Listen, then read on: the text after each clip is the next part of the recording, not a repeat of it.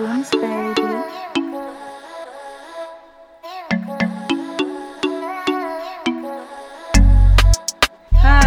welkom bij Unfolding Mee en wat leuk dat je weer luistert.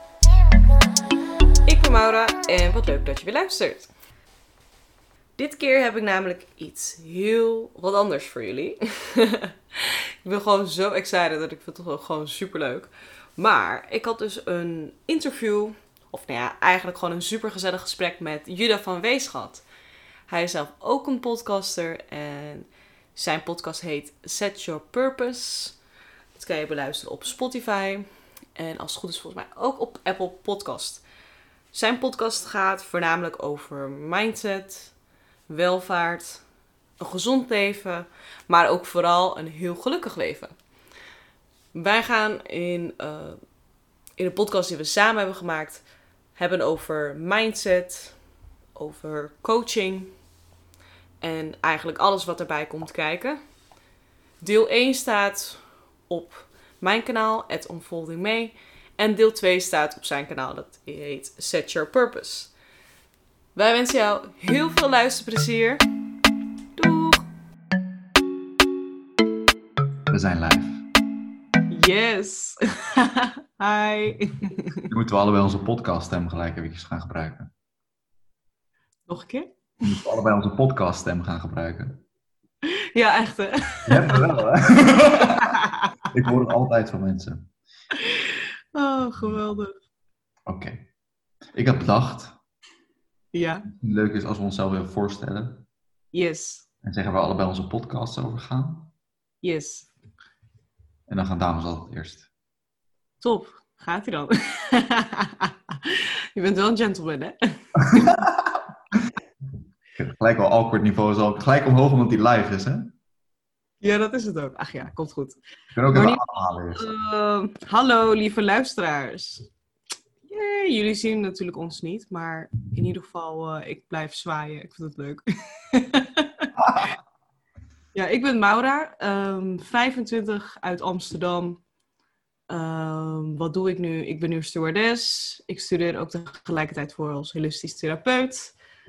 En ja, hoe ben ik hier terechtgekomen eigenlijk? Dat is misschien wel een goede vraag. Ehm, ja, ik heb eigenlijk altijd wel gehad dat ik vroeger nooit echt over mijn emoties praatte of over dingen die taboe waren, spirituele dingen, noem maar op. En ik heb altijd wel gedacht van oké, waarom doe ik hier niet iets mee of wat dan ook. En ik heb eigenlijk altijd wel mensen om me heen gehad die altijd een beetje een soort van een spiegel voor me houden. Dingen waar ik mezelf in kon herkennen als zowel ook helemaal niet. En ja, ik was eigenlijk gewoon enorm geïnspireerd om gewoon allereerst eh, de opleiding te doen als holistisch therapeut. Om inderdaad andere mensen te helpen over de taboes en emoties, over gedachten, dat soort dingetjes te doorbreken en te bespreken. En toen dacht ik, waarom begin ik gewoon niet met mijn podcast? Dat is sowieso al een grote stap. En ja, toen ben ik dus begonnen met Unfolding mee. Ja, aflevering 1 was eigenlijk een opname die ik voor mezelf had opgenomen. Als voor mezelf gewoon hardop uitspreken het verleden, emoties, trauma's, noem maar op.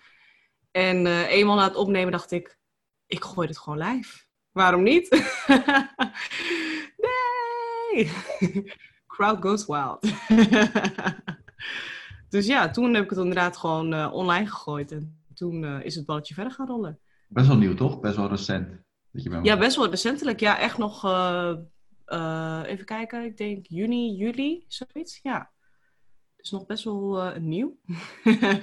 Kicking it en killing it. yes, zeker. Zeker. Ja, in ieder geval. Hoeveel heb je er nu? Podcasts?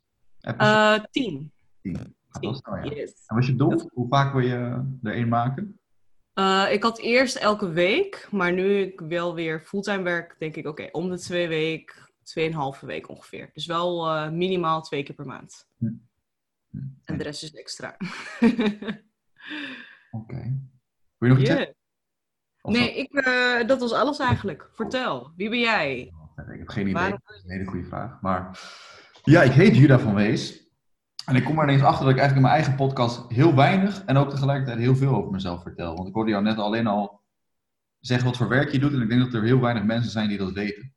Mhm. Iets dat heet Field Marketing Manager. En normaal gesproken, als we naar buiten mogen, houdt dat in dat ik in mijn auto rondjes rijd.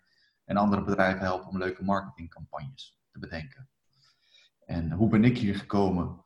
Uh, ik heb ook weer geen idee. Het is allemaal uh, een beetje kleur. Maar ik ben ook ooit met deze podcast begonnen omdat ik dacht... Ik had ineens een inzicht, namelijk dat gedachten dingen zijn die je kan beïnvloeden. En ze leiden ook nog eens tot dingen in de echte wereld.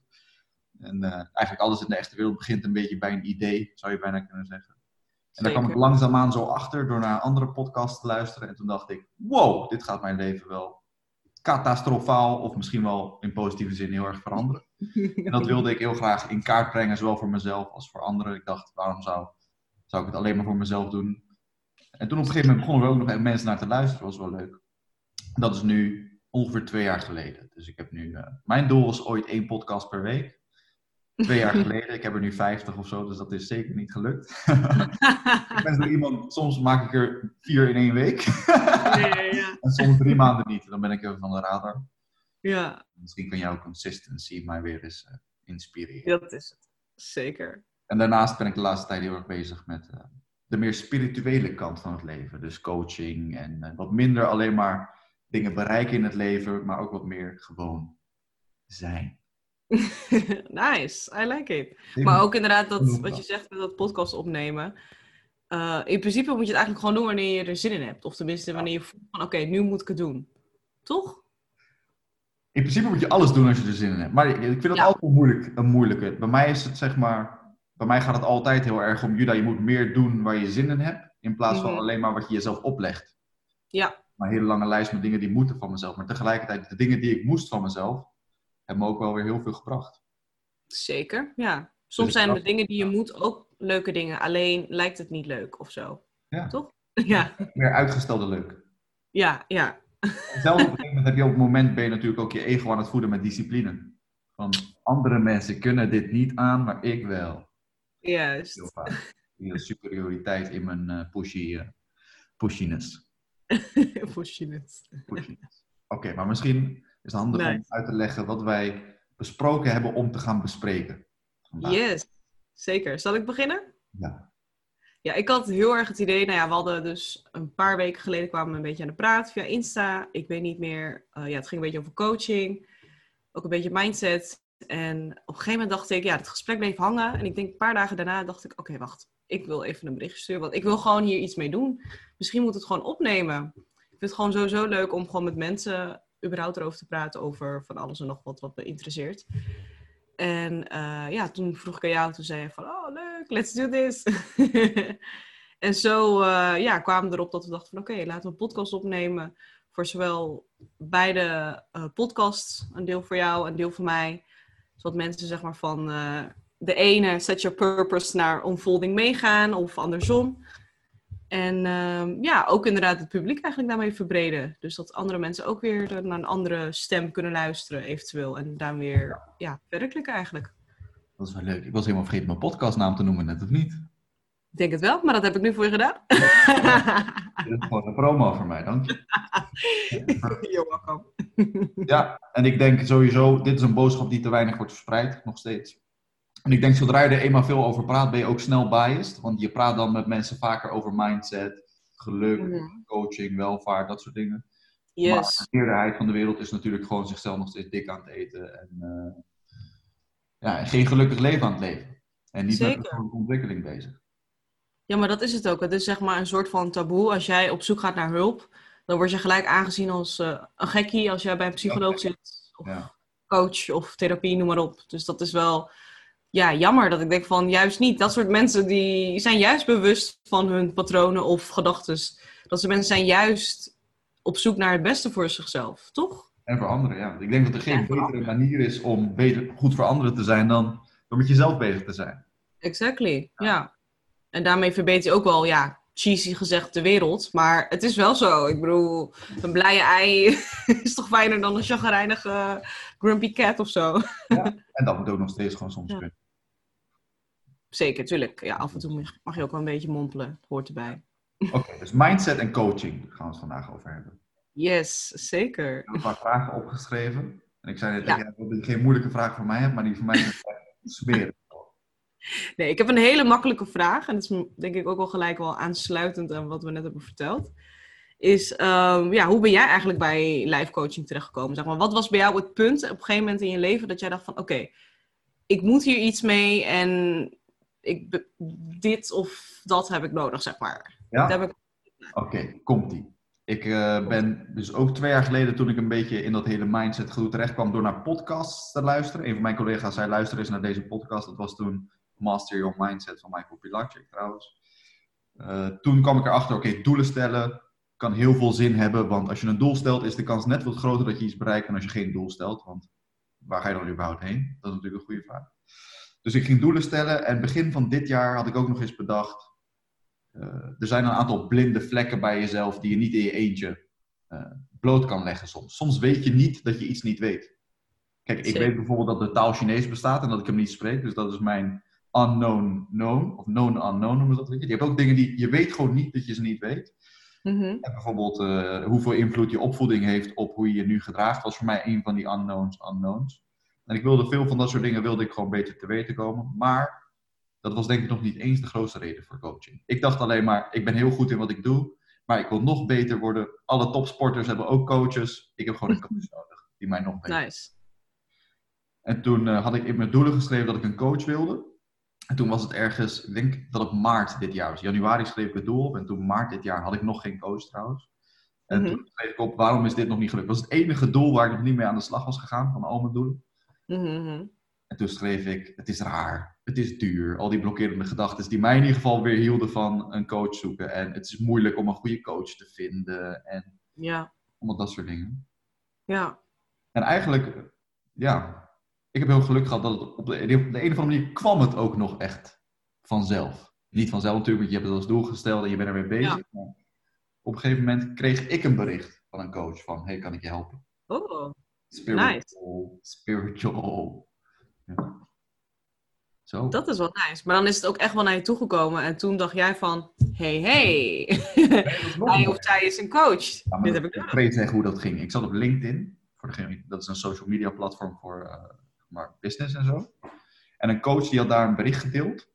En iemand in mijn netwerk die had dat geliked. Dus dan zie jij het ook soms. Mhm. Ik zag dat bericht. Ik weet even niet meer waar het over ging, maar ik vond het echt een mooi bericht. Dus ik had zo'n hartjes-like gegeven. Ah ja. En normaal ga je nu natuurlijk niet iedereen die een hartjes-like achterlaat bij je bericht, ga je een bericht sturen. Maar deze coach voelde iets. Oké, nou, en laten we zeggen, dit was ook nog echt de tijd dat ik niet open stond voor zulke dingen. Geval dat dacht, het zal wel. Jij voelt wel vaker wel, dacht jij. ja, ik dacht, eh, ja, goede salesstrategie. dus hij stuurde me een bericht met, eh hey, je lijkt mijn post, kan ik je ergens bij helpen? En toen zei ik, nee, alles gaat wel goed. Behalve mijn, mijn wat was het? De manier waarop ik omga met relaties, vriendschappen en liefdesrelaties en zo. Ja. En toen zei ze, nou, we kunnen op zijn minst eens een keer kennis maken. En toen, ja, toch de guard down gedaan. En van kennismaking gingen we naar een coachingstraject. Nice. Super gaaf. Echt leuk. Maar ook echt gewoon inderdaad een mooi verhaal ook. Hè, hoe dat eigenlijk op je pad is gekomen. Ondanks dat jij het zeg maar aan het uitstellen was. Hè, want dat was het Mm. laatste op je lijstje. Dus jij dacht, oké, we gaan eerst met de rest focussen. Dit komt wel zelf wel. En Ja. dat kwam ook letterlijk ook echt vanzelf. Ja, ja en uiteindelijk bijvoorbeeld ook zo'n conceptie van coaching is duur. Uiteindelijk heb ik mijn werk zelf betaald. Ja, nice. Ja, dus dat in- is wel tof. je, als, je het als je iets echt wil, dan vind je natuurlijk sowieso een manier om het te doen. Plus het is, als je kijkt naar de prijs ervan. Ja, Uiteindelijk heb ik voor vijf, zes sessies 500 euro betaald. Wat ik daaruit heb gehaald is veel meer waard dan mijn, eh dan mijn Canada Goose jas hier op de gang, zeg maar. zeker. Ja. oh, eh, wat zie je er stoer uit. ja, ja, ja. Echt zo. Ja. Ja. Nice. En jij? En ik? Ja, ik heb dus geen coaching. coaching. Sorry? Hoe kwam jij in contact met coaching? Of hoe kwam je erachter dat je er iets mee wilde? Oh, dat ik iets mee wilde doen. Ja, dat was eigenlijk, is echt van allerlei dingetjes eigenlijk wat. Ik kan sowieso, ehm, even kijken, drie, vier jaar geleden wou ik dus stewardess worden. Dat ben ik nu inmiddels. Maar ik wist altijd wel, dit is niet iets wat ik de rest van mijn leven ga doen. Dit is gewoon leuk. Ik wil reizen, vliegen, eh, culturen, mensen kennen, noem maar op, et cetera. Maar ik wist altijd wel, oké, dit is niet forever. Echt niet. Na mijn studie, na mijn, ik had luchtvaartdienstverlening gedaan, dacht ik, oké, ik wil eigenlijk nog een HBO doen, maar wat ga ik doen? En toen dacht ik, oké, ik ga niet een HBO doen die ik niet leuk vind of me interesseert. Want ik ken mezelf, dan ga ik uitstellen, dan ga ik niet studeren, dan ga ik slechte cijfers halen. Dat ga ik niet doen, dat komt vanzelf op mijn pad. En nou, zo bleef het altijd wel hangen in mijn hoofd van, hè, ik wil iets doen, ik wil iets doen. En ik had altijd in mijn hoofd iets met mensen helpen. Maar ja, dat is allemaal zo vaag en uh, heel open. Ja, mensen helpen kun je overal. Kan ook bij de appie, bij de servicebalie, bij wijze van. Dus wat wil je nou? En op een gegeven moment, ik denk begin dit jaar, ben ik echt een beetje een soort van een deep dive in spiritualiteit gegaan. Toen heb ik een kaartlezing gehad en dat heeft zoveel dingen geopend, zowel voor mezelf als inzichten. En toen dacht ik, oké, ik moet hier echt mee aan de gang. Ik moet echt uh, uh, met mezelf bezig gaan en echt gefocust. Dat deed ik eerder wel, maar heel erg op de achtergrond met een beetje zelfhulpboekje, et cetera. op een gegeven moment. Uh, Hoe word ik gelukkig? Maar uh, dus op een gegeven moment, begin dit jaar had ik. Nog een keer? Heb ik toevallig opgeschreven voor zometeen. Hoe word ik gelukkig? Uh, nee, nee, nee, nee, nee, dat heb ik niet opgeschreven. Maar bij wijze van dat soort boekjes met dat soort cheesy titles met hoe word ik gelukkig of uh, gelukkig, gelukkigheid voor dummies of zoiets.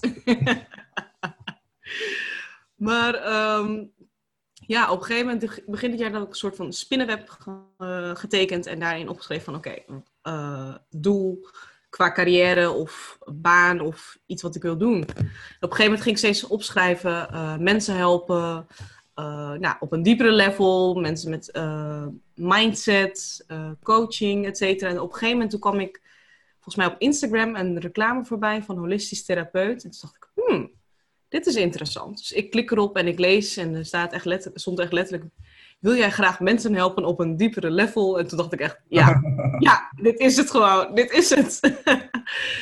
En ook omdat het holistische, ja, weet je, dan heb je natuurlijk gewoon dat het zowel het ja, spirituele niveau als het energetisch om mee te werken, dat is me ook altijd wel gefascineerd. Als zowel mentaal, uh, fysiek. Weet je, dat alles eigenlijk in verbinding staat met elkaar. En dat vond ik zo interessant, want ik geloofde nooit dat als mensen bijvoorbeeld um, ja, ziek werden, dat er nooit echt wat voor was. Dat denk ik, er is wel iets voor, dat moet allemaal in verbinding staan. Ja. En, um, er dingen voor nodig buiten ons lichaam. Hoe kan ons lichaam ja. staat om ons zichzelf te helen? Hè? Zeker. Maar ook bijvoorbeeld, het is zoveel meer dan voeding en rust. Het is echt wel ook dat, vooral dat mentale, emoties. En dat, uh, ja, ook fysiek natuurlijk, hè, dat je sport en gewoon jezelf gezond houdt. En ik denk dat mensen dan echt alleen heel beperkend denken. Dat het echt denken, oké, ik moet gewoon uh, afvallen of ik moet gezond eten, uh, sporten, et cetera. En dan voel ik me ook goed. Dan denk ik, nee, dat mentale hier moet ook aangewerkt worden. En hmm. dat interesseert mij zo erg, omdat ik zelf ermee bezig ben. En ik zie het ook bij anderen en ik help anderen ook graag. Bijvoorbeeld vrienden of wat dan ook. Ik vind dat wel gelijk een hele moeilijke, want waar begint het? Ik heb het gevoel, je moet bijna wel fysiek gezond zijn om spirituele ja. verdieping te gaan zoeken. Maar om gezond te worden moet je ook op een gegeven moment hier een klik hebben. Zo van, oké, ik voor mijn lichaam echt als een tempel te gaan behandelen. En ik heb er maar één, dus laten we eens normale dingen erin stoppen. En zo. Zeker, maar ik denk ook dat het bij jezelf begint. Dat je op een gegeven moment bewust wordt. Zou het eerst fysiek beginnen of eerst mentaal? Oeh, dat is een goede vraag. Ik denk uh, niet zozeer fysiek, tenminste als ik naar mezelf kijk. Ja, ik hou wel van sporten, maar ik heb ook echt momenten dat ik bijvoorbeeld een half jaar gewoon niet naar de sportschool ga. Vind ik het wel prima en dan doe ik thuis wel een paar oefeningen, maar dat is ook niet echt met een discipline of zo ik denk echt dat het gewoon echt wel mentaal begint. Ik denk dat als er eenmaal bij jezelf in één keer zo'n switch omgaat, dit wil ik, hier ga ik voor, dan kan je alles wel veranderen. Ja. En het fysieke denk ik, ja, dat kan ook wel via die manier. Ik denk dat het verschilt per persoon. Ja. Ik, dat, ik denk dat het eerste wat je zei ook zo is. Ik heb, als ik terugkijk in mijn leven, alle momenten dat ik echt een keuze heb gemaakt, mm was het eigenlijk al gebeurd. Dan was het ja. resultaat, ook al kost het nog tijd, was het eigenlijk al een beetje daar, stiekem. Ja, toch wel dat mentaal inderdaad. Wat zijn eigenlijk onderwerpen? Heb jij een soort van vaste onderwerpen die jij in je podcast behandelt? Uh, niet echt eigenlijk. Het is meer een beetje um, over mezelf eigenlijk. Bijvoorbeeld, hoe motiveer ik mezelf, uh, mijn ego. En dan eigenlijk ook toepassen met hoe een ander daarop kan letten door eigenlijk uh, situaties voor te leggen. Van nou, als ik bijvoorbeeld dit of dat heb, dan denk ik ja, ja, ja, dan moet ik toch wel wat mee doen. En uh, ja, het is eigenlijk gewoon voornamelijk echt wel het zelfontwikkeling als zowel spiritueel eigenlijk. En ik denk dat spiritualiteit, dat ik dan iets meer over wil gaan praten. Omdat ik merk dat ik voor mezelf dan nog een beetje nog in een spirituele kast zit eigenlijk. Ja? Ik ben er wel open over, maar nog niet helemaal 100% zeg maar. Dat is het. Ik heb al, als ik jou zo hoor praten over kaartlezing en zo, dan denk ik, oké. Ja, ja, dat is, ja, dat is voor mij gewoon nu inmiddels normaal. Dat is voor mij niet meer echt spiritueel eigenlijk. Dat is eh zelfs. Wat zijn die spirituele dingen die je nog in de kast hebt liggen dan? Daar ben ik wel benieuwd naar. Ja, en vooral dat, eh, dat energie voelen van anderen, dat ik dat heel sterk heb. Dat kan echt. Dat bestaat niet, energie. Dat is niet waar. Ja, ik heb volgens mij ook in een podcast verteld, maar dat was echt heel apart, bizar ook voor mezelf hoor. Eh, dat was volgens mij, even kijken, bij een Reiki-cursus, want dat is onderdeel van mijn opleiding. En ik kwam al binnen en ik ging zitten en ik keek naar twee meiden en op een of andere manier kwam het woord verdriet in mijn hoofd op. Maar heel groot, gewoon heel sterk. En ik denk, wat is dit? Ik denk, nou weet je, je laat het maar zitten, prima. Want ze zagen allebei heel happy uit, dus ik denk, het zal wel. Op een gegeven moment, nou ja, we gaan een rondje om iedereen voorstellen. En inderdaad, bij het laatste meisje, die begon in tranen uit te barsten. En eh, we moesten trouwens daarvoor allemaal een kaartje pakken. Zeg maar. Dus er lagen allemaal van die inzichtkaarten. Iedereen moest kaart pakken. Ze begon in één keer te huilen. Ze draaide haar kaart om en er stond inderdaad met grote letters verdriet. En ik dacht echt zo, wow, hoe dan? dat had ik nog nooit meegemaakt. Ik moet zeggen, ik heb wel Oh. vaker dat soort dingen meegemaakt dat ik nooit echt over nadacht. En later, toen dat gebeurde, omdat ik het echt, dat ik dacht van, huh? Verdriet? Dat dacht ik net. Hoe dan? En je dacht, dat laat ik even in de kast, anders gaan mensen ineens vragen of, of ik hun toekomst wil voorspellen en zo. Ja, nee, dat ik dus ook weer niet of zo. Nee, ik kan niet eh uh, lezen of toekomst voorspellen. Maar ik heb soms wel bepaalde dingen dat ik gewoon, als ik iemand zie, dat ik dan een bepaald thema of iets in mijn hoofd krijg. En als ik ernaar vraag, meestal is dat ook zo. En dan denk ik, oh, dan moet ik wel even iets mee doen. Of tenminste, in gaan verdiepen. Wat is dit allemaal? Ja? Ik ben zelf ook nog allemaal aan het uitzoeken. Dus, uh... Ja, ik ook. Ja. Als over spiritualiteit heb, als je twee jaar geleden, als ik al dit gesprek met jou zou hebben, zou ik echt denken, oh mijn god. Ja, ik zelf ook hoor. ik Maar ik, heb- ook. ik merk ook zelf hoe meer ik ermee bezig ben en hoe meer ik ervoor open sta, hoe meer die magie ook zichtbaar is. Zeker, ja, dat is het ook. En energie is natuurlijk ook niet te ontkennen. Nee, dat is het ook. Ik moet wel zeggen, ik had laatst wel even een twijfel aan spiritualiteit. Omdat ik dus met Spiritualiteit. Ja, ja, echt, dat ben ik heel eerlijk in. Maar echt, ik, ik twijfel er gewoon aan. Waar twijfel je aan? Ik ben dus bezig met Reiki voor mijn opleiding. En eh, ja, je doet het bij jezelf als bij anderen. En bij anderen, nou, geweldig tof. En je voelt wat en je ziet echt wat. Maar bij mezelf echt totaal niet. En dan ga je twijfelen, dan ga je denken en in je hoofd. Dan denk je, werkt het wel? Nee, dat werkt niet. En het is niet zo en het is niet waar. Waardoor ik gewoon helemaal ging twijfelen en waardoor ik niks meer voelde. Dus ik ging me helemaal voor afsluiten eigenlijk. Ja. Toen dacht ik echt van, ja, dat is best wel... eh, Ja, dat doe je echt zelf. Als je er echt inderdaad open voor staat, dan werkt het allemaal. Maar niet, dan werkt het gewoon niet. Mijn vraag is hier aangelinkt, die moeten we gelijk stellen. Vertel. Mijn vraag aan jou was, hoe groot denk je dat de invloed is van een geloofssysteem over de wereld en jezelf Mhm. op je leven, op jezelf en de wereld? Snap je wat ik bedoel? Nog een keer? Kan je me anders verwoorden? Ja, dus hoe groot denk je dat wat jij gelooft, dat die invloed Ja. van wat jij gelooft, hoe groot is dat denk je op hoe de wereld er echt voor jou uitziet en hoe die wereld is en zo? Hmm. Of zeg maar anderen ook zeg maar, daarin kunnen geloven? Wacht, deze quote gaat helpen. Die, die guy zei iets van, if you change the way you look at things, Ja? things you look at change. Ja, zeker. Ja, zeker Ja, natuurlijk op het moment dat je zegt, dit bestaat allemaal niet, die energie, en er stroomt geen energie door mijn lichaam en ik kan daar niks mee, Mhm. Heb je helemaal gelijk. Dan kan je er waarschijnlijk ook niks mee en dan... Nee, maar dan kan je er ook niks mee, want dan voel je het ook niet en dan zie je het niet, omdat je er gewoon niet voor open staat en het niet wilt zien, zeg maar.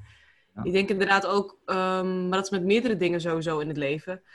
Ehm, bijvoorbeeld met spiritualiteit, heel veel mensen geloven er niet in.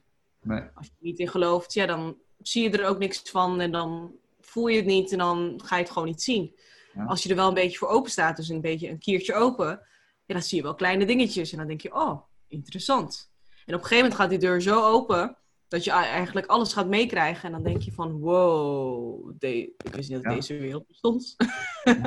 Ja, maar het rare is ook nu, zeg maar, vroeger als ik echt van die, ik noem het even spirituele mensen hoorde, of in gesprek was met spirituele mensen, dan dacht ik ook echt, je hebt echt geen idee waar je het over hebt. Je zegt echt zomaar wat. Een beetje Ja. dat tarotlezergevoel krijg ik bij dit soort mensen.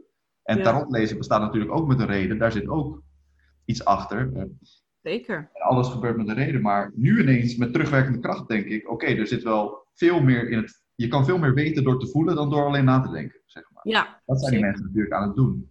Ja, En het is zo raar. Ik snap echt iedereen nog steeds die zegt: ja, gast. Wat is dit voor? ik kan ook net zo goed geloven dat er elfjes door mijn lichaam heen vliegen. En als ik ervoor open sta, dan voel ik het ook. Maar ja. Maar weet je wat het is? Je bent natuurlijk ook opgegroeid door niet op je intuïtie te vertrouwen. En überhaupt met gevoel. Het was alleen maar denken en alles moest wetenschappelijk bewezen zijn, anders bestaat het niet. zijn minst. Ja, niet eens wetenschappelijk moest in het nieuws staan of zo. Nee, maar dat is het. Ja, in het nieuws. Het moet in het nieuws staan en dan is het waar. En dat is ook inderdaad met energetisch. Eh, Dat is gewoon letterlijk gewoon wetenschappelijk bewezen. En nog geloven mensen er niet in. En dan denk ik, hoeveel meer bewijs heb je nodig? Hmm. Ja, maar En- ook die cognitieve dissonantie. Hè? ja. Nieuwe, nieuwe informatie wijkt zoveel af van wat je al kent en gelooft, dat je het gewoon niet kan verwerken. ja, maar dat is gewoon error. Ja, error 404, baby steps moeten ze gewoon nemen. maar ik denk, wij ook nog, ik heb ook nog steeds echt geen idee wat Nee. aan is qua energie. nee, ik denk dat er zoveel in is dat het echt te ontdekken Dat is. ik me soms afvraag, is de vraag. Soms denk, als kind had ik het nog vaker dat ik dacht, is heel deze wereld nou gewoon ontstaan in mijn hoofd? Is dit gewoon een simulatie van dingen die ik letterlijk simuleer vanuit mijn mind? Ik heb dat zo vaak gedacht. Wauw. Maar dat is het eigenlijk ook wel een beetje. Ja, vooral, sowieso in een, tot op een bepaalde hoogte. Ja. Want ik heb dus ervaringen gehad, inderdaad, dat er wat spirituele energie en zo in mijn lichaam die opgeslagen was, loskwam. Gewoon energie die opgeslagen was, niet per se spiritueel. Dat ik letterlijk de wereld anders zag, als in kleuren en Ja. dingen. Interesting. Daar heb ik trouwens wel een bijpassende vraag. Ehm, wat is voor jou zeg maar een overtuiging die jij onbewust in je had, maar die door een coach eigenlijk eh, eruit is gekomen? Waarvan jij dacht, "Oh, nooit gedacht dat ik zo dacht. Eh, dat ik weinig voelde Wauw, en dat ik nooit boos werd. bijpassend. Oké, nice. Ja, ik had gewoon altijd dat ik dacht, dingen doen mij niet zoveel en ik voel niet zoveel bij situaties, maar eigenlijk ben ik best wel een gevoelspersoon. Alleen ik had gewoon geleerd dat emoties me niet zo heel veel opleverden. Ik kreeg in ieder geval geen liefde voor terug in mijn opvoeding. ik voelde me niet begrepen als ik ze liet zien. Dus leerde ik maar Ja. om te laten zien hoe slim ik was en hoeveel ik kon doen. En daardoor was al mijn emotie gewoon ergens daar beneden. Ik wees naar onder in mijn buik. Ja, Ja, toen tijdens coaching kwam ik er ineens achter. Oh, ik ben dat eh, aan het wegdrukken. Al eh meer dan meer dan twintig jaar. En zou dat zo zijn, denk je, omdat je dan man bent? Want hè, je hebt natuurlijk heel vaak eh, echte mannen huilen niet, of noem maar op. Ja, je hebt sowieso de invloed van de maatschappij en mannelijke Ja. energie is sowieso besluitvaardig, niet te veel emoties en niet te veel onzin. Ja, En emoties is hier onzin en gevoelens. Maar in mijn opvoeding was het nog wel eventjes keer tien. En sowieso hebben mannen dit dus als geheel, worden wij natuurlijk opgevoed met emoties zijn niet, eh, nee. niet dat jou een echte man maakt. En een echte man staat voor positiviteit en kracht natuurlijk. Ja, Dus dat hielp wel mee, maar eh, ik heb nog wel extra geleerd dat emoties gewoon eh, niet beloond werden in ieder geval. wauw. Ja. Ja. Ik ben blij dat je dat weer mag voelen. Ja, in het begin is het een beetje overweldigend en eng en zo. Tuurlijk, ja. De vrouwelijke energie. De yin-energie. Ja, de eerste keer dat mijn coach zei, Juda, je hebt heel veel vrouwelijke energie die je niet toelaat. En dat ik echt weer eh, dacht, oh mijn god, ik word allergisch. maar het is wel gewoon eh, hartstikke waar. Ja, ja, ja. Voel ik het wel, ja. Ja. Ja. En dan het mooie is nog, je hebt dat inzicht, maar alsnog duurt het echt. Je bent niet ineens al je Nee. het toelaten. Het is nog steeds heel erg opgesloten. Wauw, ja. Ja.